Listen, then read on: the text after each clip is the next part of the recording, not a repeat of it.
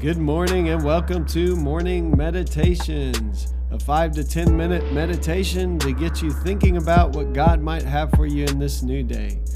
I'm your host, Pastor Nate Cook, so we hope you'll enjoy your meditation for this morning.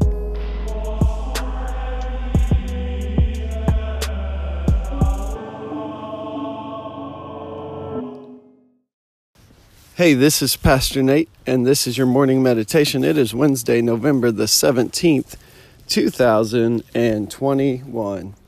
So today we're going to be reading from Luke chapter 17, excuse me, Luke chapter 19, verses 1 through 10.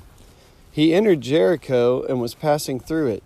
A man there named Zacchaeus, and he was a chief tax collector and was rich. He was trying to see who Jesus was, but on account of the crowd, he could not because he was short in stature.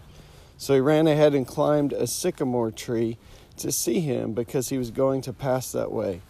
When Jesus came to the place, he looked up and said to him, Zacchaeus, hurry and come down, for I must stay at your house today. So he hurried down and was happy to welcome him. And all who saw it began to grumble and said, He has gone to be the guest of one who is a sinner. Zacchaeus stood there and said to the Lord, Look, half my possessions, Lord, I will give to the poor, and if I have defrauded anyone, I will pay them back four times as much. Then Jesus said to him, Today salvation has come to this house, because he too is a son of Abraham. For the Son came to seek out and to save the lost. This is a great story. This is a story that kids in children's church learn from the time they are little, wee little boys and girls. We always talk about Zacchaeus, who was a wee little man. And I think that's why kids love this story because they can relate to it. Because how many kids have been in a crowd and they've been too short to see what was going on? That's the thing that really stuck out to me about this text today is, is that Zacchaeus cannot see because of the crowd. He can't see Jesus because of the crowd. And I was thinking in my own life, like, how many times can I not see Jesus because of the crowd of things going on in my life, the crowd of things uh, that are kind of pushing for my attention? Uh, how many times am I unable to see because I'm surrounded by this constant noise, this constant chatter, like you can imagine with a crowd? Well, either way, Zacchaeus gets to a place where he can see. And I think that's why we do things like these morning meditations. That's why we take time to sit in silence. That's why we take time to go for a walk in nature.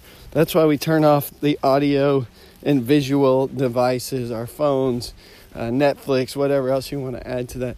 That's why there are times in our lives where we have to get away just like Jesus, who would go away to lonely places and pray because there's no way to see because of the crowd. But Zacchaeus gets up there in the tree and Jesus calls out to him. And Jesus is the one who invites Zacchaeus to a relationship. Jesus invites himself over for dinner. And that encounter changes Zacchaeus. That when we encounter Jesus, we are changed just like Zacchaeus. And Zacchaeus has cheated a lot of people. Zacchaeus has not been a good guy. And because of his encounter with Jesus, he leaves that day changed.